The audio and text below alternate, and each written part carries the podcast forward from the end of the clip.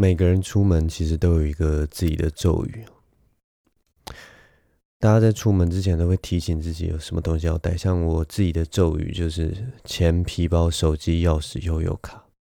钱、皮包、手机、钥匙、悠游卡。它是一个很有逻辑性的东西。我一开始可能最早最早可能只记得钥匙跟皮包。最小小时候的时候就是这两样东西。后来等到了那个捷运开通之后，开始有悠游卡这个东西，就变成。钥匙、皮包、悠游卡，然后后来手机出现了，在我呃高中、大学的时期，我开始有手机这个东西之后，就变皮包、钥匙、手机、悠游卡，或皮包、手机、钥匙、悠游卡。然后后来，后来有一天我发现，就是我出门的时候会忘记带钱这件事情，就是你皮包里面没有钱，然后你带了皮包、手机、钥匙、悠游卡，可是你到了。嗯，例如说跟同学吃饭，吃完饭才会发现哇，皮包没有钱，所以后来那个咒语就越变越长，现在就变成钱、皮包、手机、钥匙、悠游卡。所以我只要每一次出门的时候，我每一次要踏出家门之前，我就会在脑中重复这五样东西：钱、皮包、手机、钥匙、悠游卡，然后一个一个检查，看有没有在我的有没有放在我的背包里面，或者有没有放在我的口袋里面，有没有拿齐了。有的时候的确是没有拿齐，然后我就笨笨的，还是这样就出了门。所以我后来还是都一直在念这个咒语：钱、皮包、手机、钥匙、悠悠卡。然后当然有的时候我也还是会，就是如果如果有人有有有在旁边放一个摄影机，然后看我那个出门的过程，你就会发现，我每次从家里走出来，走到门口，然后又会再折回来，折到房间，再拿一些东西，然后。再走到门口，然后忽然又想起什么呢？又回到房间拿东西。有的时候是拿伞，就是看到外面的天气好像，嗯，好像有下雨的可能，我就拿一把伞。然后有的时候可能不知道今天要带什么东西，忘了带。反正我每次出门的时候，我都会反反复复，好像时间很多一样，走个两三遍。然后我我爸妈都觉得我很烦，我自己也觉得我很烦，但是没有办法，我就是记不起来。这跟老了记性。变差没有关系，就是我从年轻的时候就就常常这样子。我还曾经就是，例如说，就是要上学的时候，然后出门，然后走了一段以后，才发现自己穿着拖鞋出门，就是还是会发生这种很愚蠢的事情。总之，我那一天出了门以后，然后我一样都就是对自己念着咒咒语，确定了一下钱、皮包、手机、钥匙、悠游卡，好，都没有都没有忘记，都有带，然后外面也没有要下雨。然后我脚上的确是穿着布鞋，也不是穿着拖鞋，所以我就这样走下走出我的家门，然后走到离我们家最近的公车站。然后到公车站的时候，我总觉得有哪里怪怪的，总觉得好像有什么不对劲。但我也觉得就是想不起来有什么，因为我的咒语已经念过了，而且念过好几遍了。照理来讲，我没有忘东西。然后这时候有一台公车来了，还好不是我要坐的公车。那我就趁这个空档。继续想说，好，钱、皮包、手机、钥匙、悠游卡都有带，电脑也有带，我出来工作也有带。那我这个时候就想到了口罩，口罩我有没有带？对，这就是这一段时间最重要的一个东西。如果你没有口罩的话，你等于相当于失去了你所有的行为能力。你不能搭公车，你不能搭捷运，你不能上客运。然后有的时候你甚至要进一些比较严格的那个百货公司。我不知道是不是所有百货公司都有规定，但有些百货公司就是规定你在进门的那一瞬间可能要戴着口罩，可能不是强制的，我不知道，但是就是通常都会建议你说要戴着口罩。那总之就是钱好，我后来就发现我的右边口袋里面有放着一个口罩，对，我最近会把那个口罩放在我右边的口袋，所以没也没有问题，钱、皮包、手机、钥匙、悠游卡还有口罩都有戴，那那应该没有问题了吧？这个时候，我就看到远远方，慢慢的，我的那个我想要坐的那台公车，慢慢的出现了。好，那我就想说，好，那我没有问题，我就戴上口罩，招了招手，就让那台公车靠近我。公车呲一声停了下来，然后打开那个门，让我上车。那我刷完悠游卡，心里还在想说，我到底有没有忘记东西？我到底有没有忘记东西？因为我卡里面的钱也够，我应该没有忘记东西吧？结果当我坐公车坐过了两站之后，我就忽然发现啊，我今天要把一个东西借给别人，一个很大的东西，然后我明明就摆在我的那个电电脑包的旁边，结果现在我上了公车，经过了三站以后，我才想起来我那样东西没有带。那个时候当下，我就马上决定，我现在是要跳下车，赶快去找到那个东西，冲回家拿那个东西，还是我就算了，我另外跟他约时间好了，也不急着要在这一次把东西给他。我必须在那一刻就决定这些事情。如果是你们的话，你们会怎么决定呢？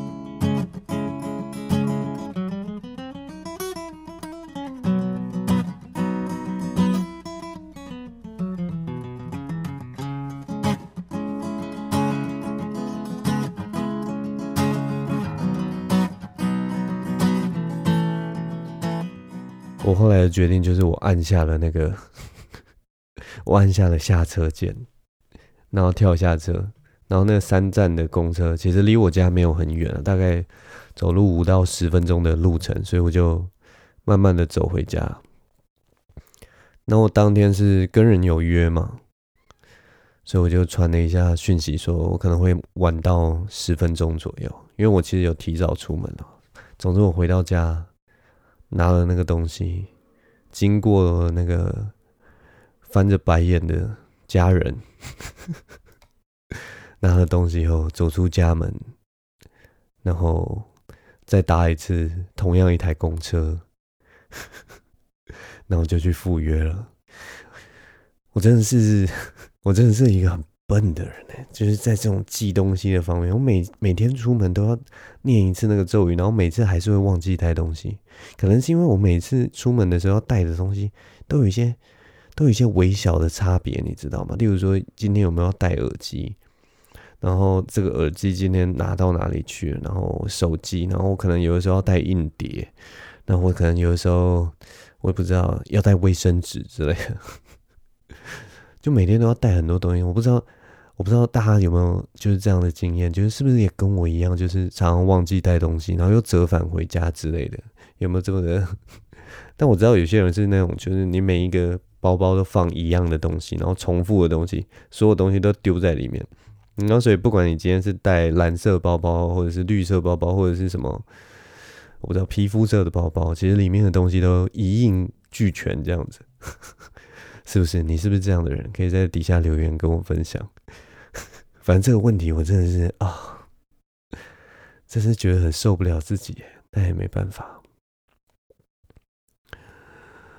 总之，这就是有关于一个我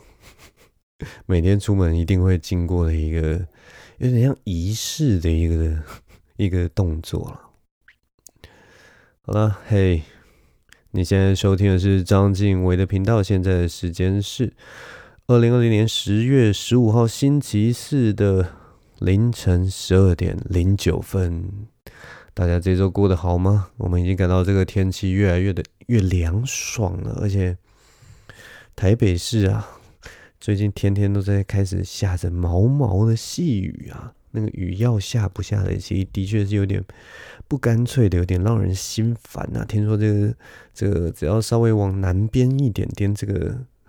从桃园以南呐、啊，天气其实好像都蛮好的，就是这个该死阴冷的这个台北市啊，迎着那个东北季风啊，还是什么封面的，所以显得特别的这个令人不干脆啊。但想起之前就是那么热的那个情况啊，还是觉得现在这种这种天气还是不错啊的。但是，所以就提醒大家，如果平常出门的时候早晚温差比较大，可以带一件薄外套或者是一件薄衬衫什么的。啊，今天要讲什么？反正哦，想起来了，我那天啊，就是礼拜二，这礼拜二的时候啊，原本要去讲那个 open mic，然后就就我原本坐在那个吧台那边，就开始写稿。因为我最近其实有一点创作的有一点瓶颈啊，所以就是利用那个去讲 open mic 的时间，就是稍微逼自己写一下稿这样子。然后当然我写一写，写一写，写一写，那个 open mic 时间快要到的时候，我就问了，随口问了一下那个阿秋啊，就问问阿秋说：“阿秋，你今天有没有来呀？”结果他就说：“哦，这个下着这个绵绵细雨下的我好烦啊，我好无助啊。” 他觉得精神非常郁闷，不想出门了。然后我就开始撸他啊，出来嘛，出来。然后后来被我撸一撸，就觉得好了，好了，好了。我就他就说好了，那我顺便出来吃饭。然后他就说要跟我约一个地方碰面嘛。然后就因为我那天 open m i 是抱在抱在很前面的位置嘛，我就想说好，那就好，那我就陪你吃个饭也可以了。所以我们就约在那个中间的地点。他很喜欢约在那个辽宁夜市那边呢。我也不知道为什么，可能就是因为他是在那个二三跟他家的中间吧，他就觉得好像就是我从二三然后到辽宁夜市那边，然后他从他从他住的那个信义区那边到到那个辽宁夜市那边，好像是一个中间点这样子，好像互不相欠的感觉。但反正他就约在那边，所以我们就去那边吃了一个。他那次他吃了什么？吃了那个麻油鸡呀，因为他说他要进补一下。反正我们就吃完饭以后就开始一如往常的，就是我们这个一对这个七爷八爷啊，两个瘦子啊，就开始漫天聊天呐、啊，就聊着各各式各样的话题。但其实我们那个话题啊，其实大部分是围绕在喜剧上面的事情。然后我们其实就聊一聊，其实开始有一种感叹呢、啊。就觉得很奇怪这件事情，就是我们做喜剧做了这么久，到现在大概是两年多，然后我们会觉得现在那个喜剧圈的气氛啊，越来越不有趣了，你知道吗？因为我们后来后来我们就照理来讲，就是我们现在这个喜剧圈啊，发展越来越好。就是大家好像越来越能靠这个东西，能例如说赚到一点钱啊，或者是很有发展性，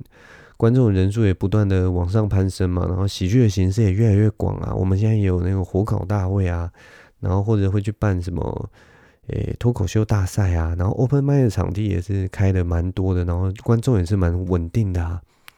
那照理来讲，这个东西这个文化应该是慢慢是培养起来了。可是我跟阿秋的感觉都是觉得这个。我们做这个 stand up，这个单口喜剧，这个脱口秀啊，怎么觉得越来越不是一件有趣的事情呢？所以我们就在想说，为什么以前的气氛啊，以前的以前感觉会这么有趣？后来我们就得出一个结论：原来我们以前做 stand up 的时候，比较像那种 比较像那种喜剧爱好会，你知道吗？因为大家就知道这个东西，并那个时候就大家之之所以深受吸引，是例如说，呃，是因为伯恩嘛，伯恩他爆红了。可他爆红之后，我们所看到的应该是说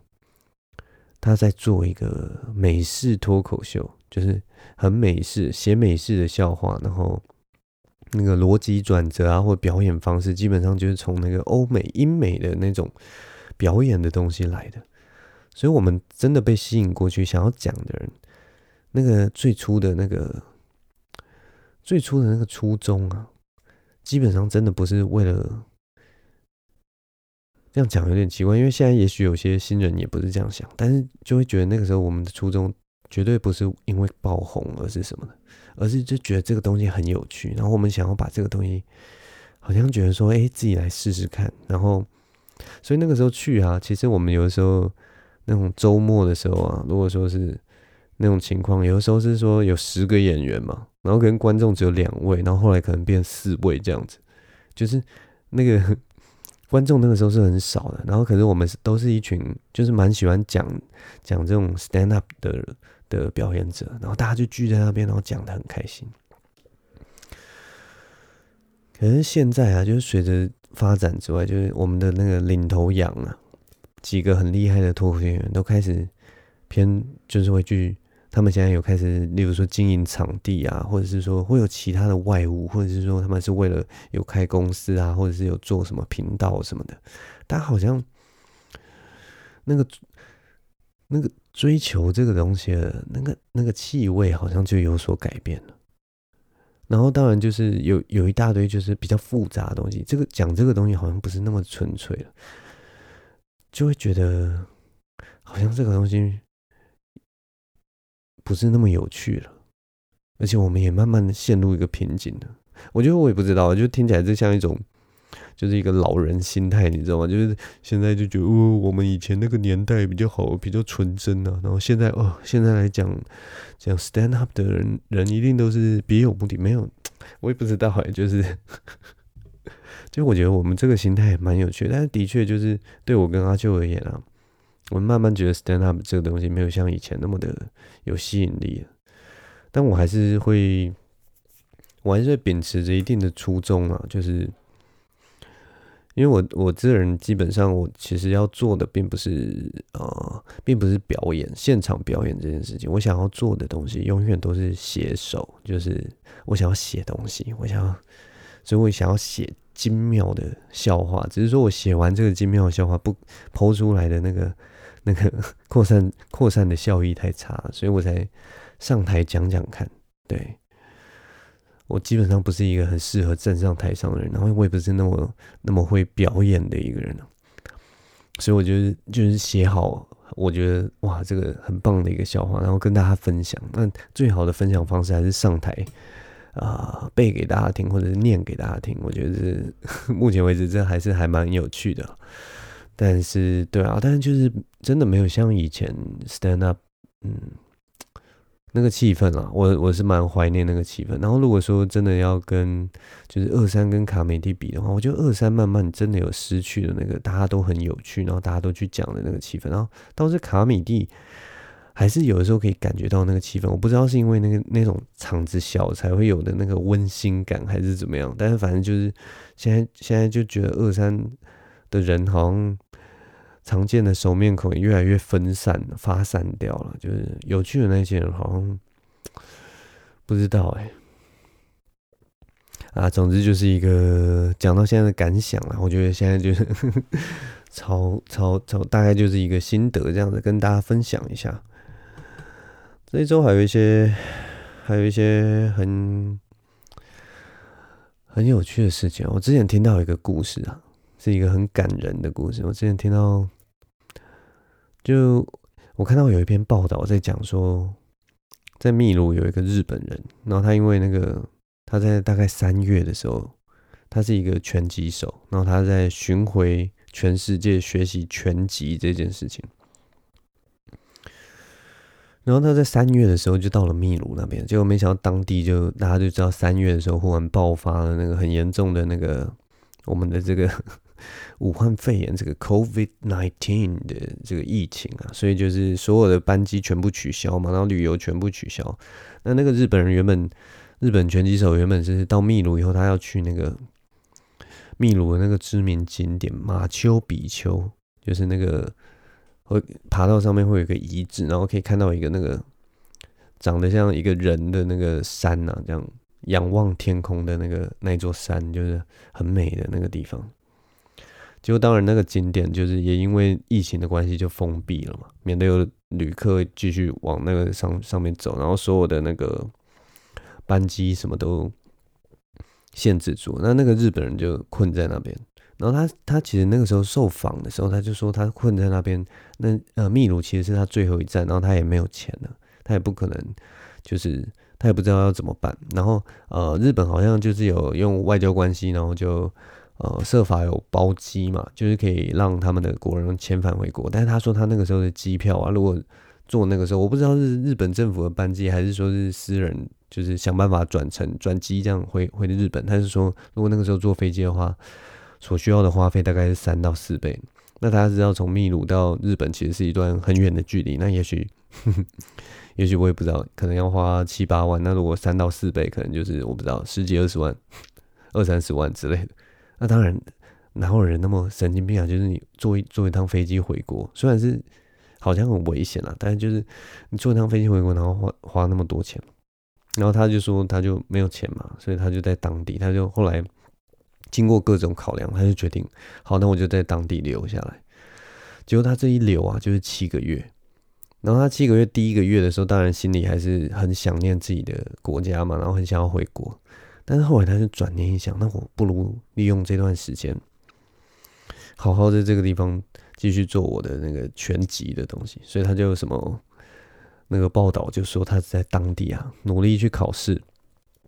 然后反正就是考一些资格考或什么吧，反正最后就是考过了以后，他就很认真。然后他不会西班牙文，但是他可能靠英文考试好考过了。考过以后，他就在当地开了那个拳击补习班，他就当当地的拳击教练，然后在在当地教大家打拳运动，像那种运动的东西。然后他就说，他其实完全不会讲西班牙语，应该秘鲁应该是讲西班牙语吧？他。报道是这样写的，然后他就说他不会讲西班牙语，所以他全部都是靠简单的英文，然后跟比手画脚沟通，然后就帮他们就是练习拳击这样子，然后就在当地打出了一片天，你知道吗？就当地的群民众都非常喜欢他，就觉得哇，这个日本人太棒了，他居然在来到我们这个我也不知道是小村镇庄还是小镇，然后就就开始教拳击，结果后来现在七个月过去了。然后那个全镇啊，全村的那个村民就不断的帮他请愿，不断的跟政府写信啊，不断的跟政府官员反映啊。然后他们终于在最近的时候，政府官员就批准让这个日本人可以上马丘比丘，所以他就是这七个月以来唯一一个可以上马丘比丘的观光客。而他在前一阵子就直接就一个人哦，可能就当然还有当地地陪或什么，反正就带着他。一个人去参观了马丘比丘，整座马丘比丘的遗址上面只有他一个观光客。当然，我觉得这个真的，一听到这个，哇，全身鸡皮疙瘩就起来。一个这么伟大、这么美丽的一个一个遗址，然后整个遗址上面就只有你一个人，然后你可以慢慢的参观，安安静静的参观这个遗址，然后看那个美丽的山景。我觉得真的是一个非常感人的一个故事，而且就是最令人更动容的，就是他在当地生根以后，是那一些村民或什么主动帮他填写那个请愿书，然后让他能够有点像圆梦。他他当初来到秘鲁就是想要去马丘比丘，结果却因为疫情的关系，呃，不但留在当地，而且他还不能去马丘比丘观光。结果没想到。经过了七个月，然后他在那当地也有一个成立了一个拳击工作室，然后也很很幸运的，就是得到大家的帮助，能够一个人去参观马丘比丘。我觉得这真的是一个，觉得这个 听到这个故事就觉得人生无比的美好的一个故事，所以我听到就觉得想要跟大家分享这个非常令人暖心的一个故事啊。希望我们每个人以后啊，在逆境之中也可以像他一样，找到一定的价值。觉得当你觉得没有价值的东西，当你经历一个很没有价值的一个阶段的时候，你可以其实可以换一个方式，或者想办法从中榨出一点对自己的价值，不管是对自己，或者是对当地的人，或者是对任何身边的人，有一点价值。其实有的时候，生命会或者其他人会不吝惜的给你。一定的回报，我觉得这个这个这个观念非常的好，然后也非常的感人，分享分享给大家。我来喝一下我的这个茶好了。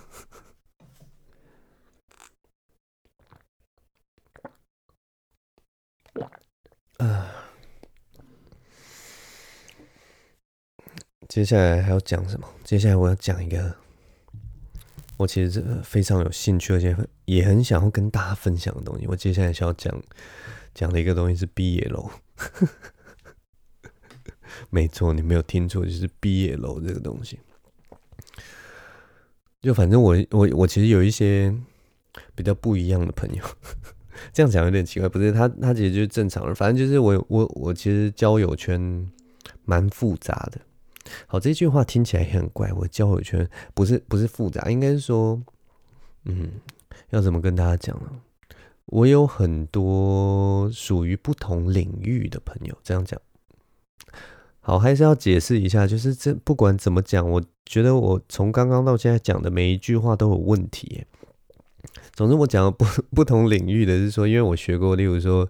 呃，我有一段时间，应该是说我学过街舞，所以就好，我有认识有街舞街舞相关街舞圈子的朋友，然后我可能有读过翻译所，所以我认识一些跟相翻译相关的朋友，那我可能在喜剧圈有喜剧圈认识的朋友。然后可能呃，我不知道我还要做什么哦，因为我是读外文系的，所以我有一些外文系的朋友，就是诸如此类，就是呃，朋友圈还蛮多。然后就嗯，我有一个啊、有一些是我在咖啡店认识的朋友，然后他们咖啡店认识的朋友，其中有一个就是他是，他是一个很喜欢，他是一个很喜欢毕业楼的一个女孩子。然后我们那天反正不知道为什么就聊到 BL 这件事情，他就跟我们分享 BL 这个背后的那个心理，他就觉得那个心理是非常有趣的。然后我们就当下那个四五个人就在在那个坐在那个咖啡店的外面的那个门廊那边呢、啊，那边有一个户外的户外区的一个座位，然后我们就四五个人像那个竹林七贤一样散坐在那个座位那边，然后听他一个人侃侃而谈这个关于 BL。的背后的心理的那个投射的到底是怎么一回事哦？他就跟我们说啊，那个 BL 啊，他基本上他的诉说诉说者全都是女性。哎，这个这个想到我其实就觉得，哎，这个蛮蛮有趣的。就是 BL 的故事基本上就是一个从一定都是从女性的视角或者女性的作家、女性的画家的角度去。去观看的一个东西，所以那这个作品就其实有一个矛盾之处，就是它其实最主要的主角就是两个男生嘛，对不对？BL 就是两 boys love 两个男生的角色，那基本上他就是在主角的部分，他排除了女性的存在，他打破了那个。男女异性恋恋爱的那种感觉，然后他全部是用两个男生，所以两个男生你就知道，男生基本上真的就是不会看男男爱情这件事情，所以他就留下的是什么呢？留下的就是完全是女性的观看这件事情，女性的观点，完全是从女性的角度去看男男谈恋爱，诶。很有趣，因为我们从通常以前在讲那个小说的时候，例如说我们把一个角色摒除在外，例如说我们呃讲英雄冒险故事里面的女生角色都是附属品，其实呢我们都是在讲男生怎么样历经克服万难，什么就是那种那种骑士精神或者什么英雄角色，基本上就是很男性的一个东西。所以，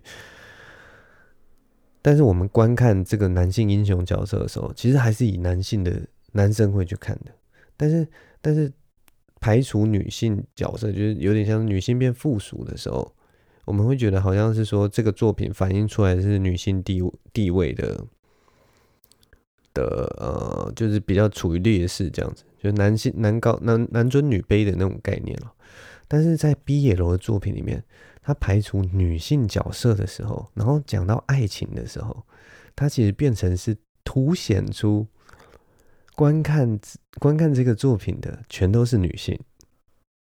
我我觉得这个角度非常的有趣啊。对，反正就是这第一点，就基本上讲出这件事情的时候，就让我觉得，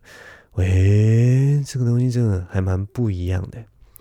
然后接下来就还有另一个我觉得非常有趣的事情，就是当女生在看男男谈恋爱的时候啊，所以就是男男谈恋爱，他们那个毕业楼里面，他们总是会有那种略有似无的嘛。那种好像有又好像没有的那种情况，所以当例如说有其中一个角色啊，嗯，对另外一个角色做出很暧昧的事情，然后那个观看 BL 的那个女生呢，她有在叙述她的那个心境的时候，她说她会有一种想要把那个受的角色，男生一定会有一个受的角色嘛，扑倒的那种渴望。所以他他基本上就是有一种，因为因为如果在在在异性恋的那种世界观里面，就是扑倒这件事情可能是男生把女生扑倒，对，然后所以他在 BL 的角色，那个女性观看者、女性读者心里所涌出来的那个渴望是把一个男生扑倒，所以他那个扑倒的那个渴望其实是有点像是男性的投射在男性的身上这种感觉啊。这个我觉得很有趣，然后他他就说那种感觉就是像他们那个腐女圈呐、啊，腐女圈都会都会讲说，当他们把那个男性想要渴望把那个男性扑倒的时候，都仿佛他们心里面都有一根，这样讲，我希望大家不要觉得那个口味太重，就是他们都觉得他们的心中都有一根老二，你知道吗？他们都有一个女性的专专属的阳具，代表他们那种。把人扑倒那种阳刚的特特质，那种渴望，然后他们会用一个词叫做“幻肢 ”，BL 的幻肢，女性的幻肢，来讲那个心中的那种雄性啊，那种征服的那种快感。所以我觉得这个角度把 BL 真的这个东西推向了另一个层次，然后也我觉得讲完以后，我就觉得哇，这个东西真的是。其实还蛮特别，而且 发人深省诶，我从来没有想过，就是毕业楼然后是从呃女性的角度去看这个东西，然后也都是只有女生会看。我自己真的对毕业楼嗯，没有说有太大的那个太大的什么，那个叫什么？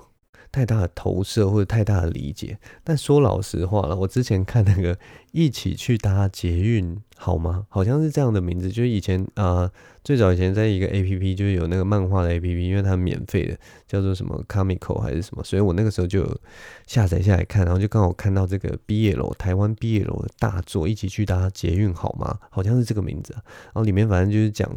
呃，两个男生，然后因为搭捷运，所以有一些很暧昧的那个情况。那最好看的部分就是他们什么什么都没有做，但是又好像什么都做了，就会有一种一种充满暗示性的东西，但是好像又没有什么，就有点像是那个呃《新世纪福尔摩斯》里面的那种。虽然《新世纪福尔摩斯》后来根据那个论理啊，他们两个的确是的确是很明显的会有一个。同性的倾向了，没有那么的 隐晦，但是就是当初就是会让人家觉得，就是从头到尾他们都好像呃拒绝承认自己是 gay 的这个身份，然后但是做出来的事情又如此的气味相投，会让人就是觉得心痒痒的那种感觉，其实就是其实是某方面是 BL 最令我也不知道令我觉得最有趣，或者是说最暧昧的那种。有趣之处，对我来讲就是一个还蛮吸引人的一个桥段。对，哇，我不知道听众或者观众听到现在会不会觉得，呵，静伟你还是赶快承认吧？你在 你在那个 绵绵细雨之中跟阿秋一起散步，然后还一起相约吃晚餐，不就是最好的写照吗？呵呵呵呵 我觉得阿秋听到这边一定觉得浑身不对劲，然后鸡皮疙瘩都起来了。总之，好了，我 最后我有一点不知道怎么收尾了，所以我跟大家讲一下，我跟阿秋那天聊天，除了聊那个很严肃的话题之外，之外啊，还有一个很。很有趣的桥段，其实我们平我们真的是有大概一半的时间都在讲干话，所以就是笑得蛮开心，然后都在就是胡乱批评啊，然后他一下他每次都一直骂我说：“静伟，你真的很爱批评哎、欸，晋唯你真的是很很喜欢用高标准去看那些人事物的东西，你真的很爱批评，你这个台大出来就真的很糟糕。”他就老是这样讲，结果你知道吗？那天他自己也批评一大堆，你知道吗？我其实都不敢不想不想跟他讲这件事情，但是他真的也是。他心情不好的时候，就是什么都批。你们知道他什么都抱怨吗？他真的什么都抱怨，所以 我不敢说那个是批评，但是他就是一直在抱怨各种各式样各样的事情，所以他其实没有资格讲我，你知道吗？总之那天我们走在路上，就有一个桥段，就是天空就开始下起了毛毛细雨，然后我其实也有带伞，然后他也有带一把伞，但我就觉得我这个人就是其实。我是还蛮喜欢淋雨的一个人，就是如果说那个雨没有太大的话，我觉得那个雨啊淋在身上啊，就是绵绵细雨这样淋在身上，有一个小水滴，然后凉凉的，然后都觉得蛮舒服的。然后我因为又戴着帽子，所以我就很懒得撑伞。然后所以阿秋要撑伞的时候，他这人就是他很好玩，就是下一点点绵绵细雨，然后他好像就是那种就是弱不禁风或受不了受不了雨的一个人哦。所以他马上就会把那个伞就是想要撑起来，他就说：“我才不要淋雨，我才不要淋雨。”然后他 我们走到那个福华饭店那边，就是那个仁爱路跟忠孝，哎，仁爱路跟复兴南路口那边，然后。我们要等红灯嘛，然后阿啾就打又把那个伞打开，因为雨稍微又变稍微比较密一点，然后又把伞打开，然后我就跟他说：“你撑就好。”结果他就很好心，他就把伞还是还是就是帮我撑这样子。然后我就把他手推开，我就把他手直接推开，就说你撑就好，我再不要撑。然后你知道吗？他是瞬间，瞬间他的玻璃心就碎了。他就静伟，我真的很难得能够帮人撑伞，我这样帮你撑伞是为了你好。然后结果你居然把我的手推开，然后我就跟他说：“你不要把你自己的价值观压在别人的身上。你你你自己不想要不想要淋雨，可是你知道我是很喜欢淋雨的嘛。”然后他他就硬一直要帮我撑伞，然后我就继续把他推开，把他手推开。然后他后来就很生气，他就说：“静伟，我就我就我我希望你那个，我希望那个那个酸雨啊，就直接因为我那个时候有戴帽子，他说我希望那个酸雨啊，直接下下来，然后穿透你那个帽子。”然后滴到你的头皮，然后把你的那个 毛囊腐蚀掉，让你的头发完全长不出来。然后你就给我好好赚钱，你就你就赚一大堆钱。然后你最好隔两年之后，你就赶快去多买几个落肩，你每个礼每个月都用，不然你我就让你就因为因为我没有帮你撑伞，然后你就秃头一辈子。反正我就觉得。很好笑，他就忽然暴走，然后狂骂几句，然后 反正就是，反正就是我跟阿秋其实大概一半的路程，我们都在都在搞这种事情，就是互呛啊，然后讲一些莫名其妙的话。反正我觉得蛮有趣的，我觉得，我觉得阿秋应该你知道吗？他他他他因为有这个这种这种。骂人很好笑的一个天赋或者是什么的，所以跟他散步其实是一种，我觉得是蛮蛮有趣的一个体验。他应该售票，你知道吗？他应该他应该每个人就是说，哦，我现在从现在开始就是 就是有一个阿秋散步体验，然后他就开始售票，然后可能一个人就是说一个小时或两个小时一百块这样，两百块之类的，就你可以。跟阿秋一起吃宵夜，然后一起共度一段散步的时光。你们俩可以聊天南地北的东西，然后保证你一定笑哈哈、笑嗨嗨呀！好了，我也不知道我在讲什么，反正，哼，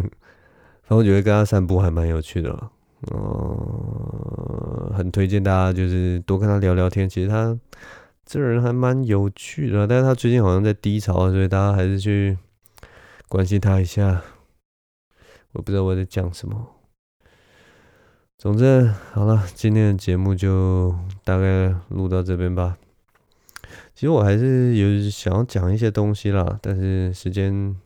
我已经录到现在已经三十八分了，其实也差不多了。因为我最近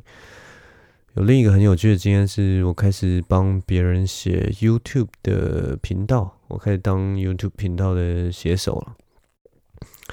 就最近有写一些脚本的工作，然后也发生一些就是狗屁倒灶、很好笑的一些事情。好了，那我可能下礼拜再跟大家分享有关于当 YouTube 脚本写手的事情。好了，那我们今天就录到这边吧，谢谢大家的收听。那我是张晋唯。那欢迎大家帮我分享、按赞、按小铃铛、撒小，我也不知道，我我这不是 YouTube channel，反正就是 Podcast。就是如果你觉得这个这个频道能够帮助到你睡眠，或者是说讲的话题还有点有趣的话，不练习的话，可以帮我点个五星瞎点，或者是说推荐给你身边有失眠问题的朋友。我也不知道到底有没有帮助了，我自己是觉得还不错。总之就是这样了。好了，我们今天就录到这边。我是张经纬，谢谢大家，我们下周同一时间再见了，拜拜。